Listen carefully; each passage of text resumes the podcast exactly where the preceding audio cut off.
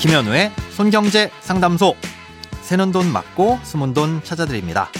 오늘은 대출 승계와 상속에 대한 사연입니다.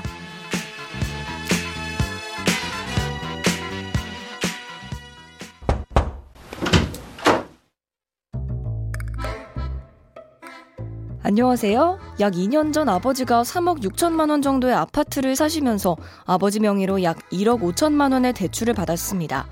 그때부터 제가 아버지 통장으로 대출금을 포함한 이자를 매달 보내드리고 아버지 통장에서 원리금이 상환되는 식으로 사실상 제가 대신 빚을 갚았습니다. 그런데 아버지께서 올해 1월 초에 돌아가셨고 아파트 명의는 어머니로 이전했습니다.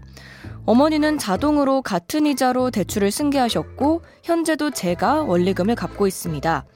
추후 아파트를 제가 상속받는다면 지금까지 제가 대납하고 앞으로도 대납할 금액에 대해서 어떻게 하면 상속세를 면제받을 수 있을까요? 또 제 명의로 한국에서 부동산을 구매한 적은 한 번도 없는데요. 나중에 아파트를 제가 상속받는다면 디딤돌 대출을 동일한 이자로 승계받을 수 있을지도 궁금합니다.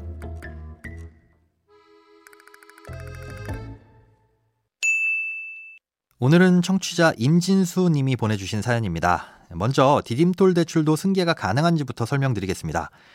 디딤돌 대출의 경우 대출을 받은 집이 상속되면 상속인이 그대로 채무를 인수할 수 있습니다. 대출 금리는 현재 어머님이 적용받으시는 금리 그대로 이어받게 되는 거고요. 대신 대출 만기나 한도, 대출금 같은 것들도 변경할 수 없이 동일하게 인수됩니다. 다만 인수받는 사람이 디딤돌 대출을 받을 수 있는 자격 요건을 충족해야 되는데요. LTV는 집값이 얼마가 됐든 다시 산정하지는 않지만 소득에 따른 대출 한도인 DTI는 재심사를 거치게 됩니다. 디딤돌 대출로 인한 원리금 상환액과 다른 기타 대출의 이자 합계액이 소득의 60%를 넘지 않아야 하는데요. 만약 충족하지 못하면 인수 자체가 불가능합니다. 이런 요건만 충족한다면 물려받을 수 있기는 한데요. 그 외 신용도와 관련된 사항은 은행마다 대출 심사 기준이 조금씩 다르기 때문에 은행에서 요구하는 서류를 제출하셔서 심사를 받아야 합니다.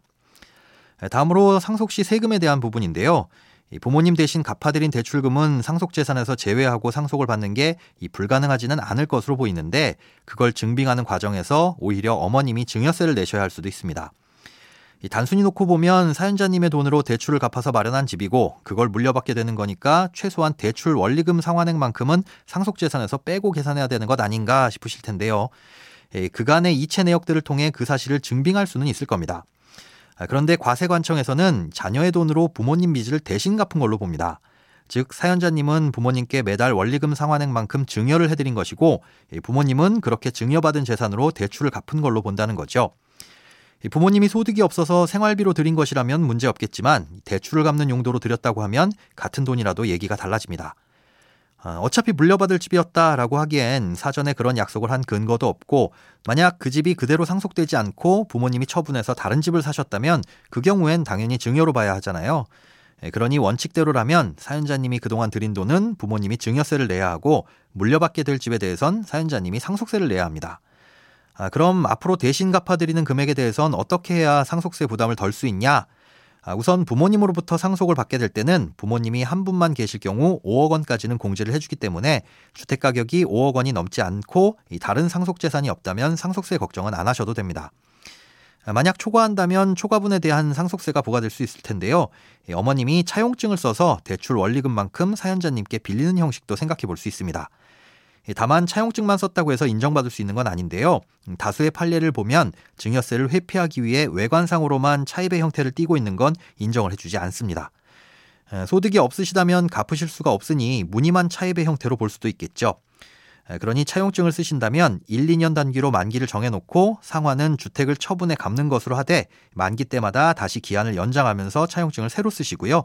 그 내역들은 전부 보관을 해두셔야 합니다.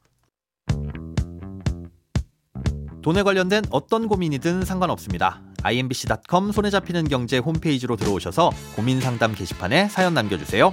새는 돈 맞고 숨은 돈 찾아드리는 손경제 상담소. 내일 다시 만나요.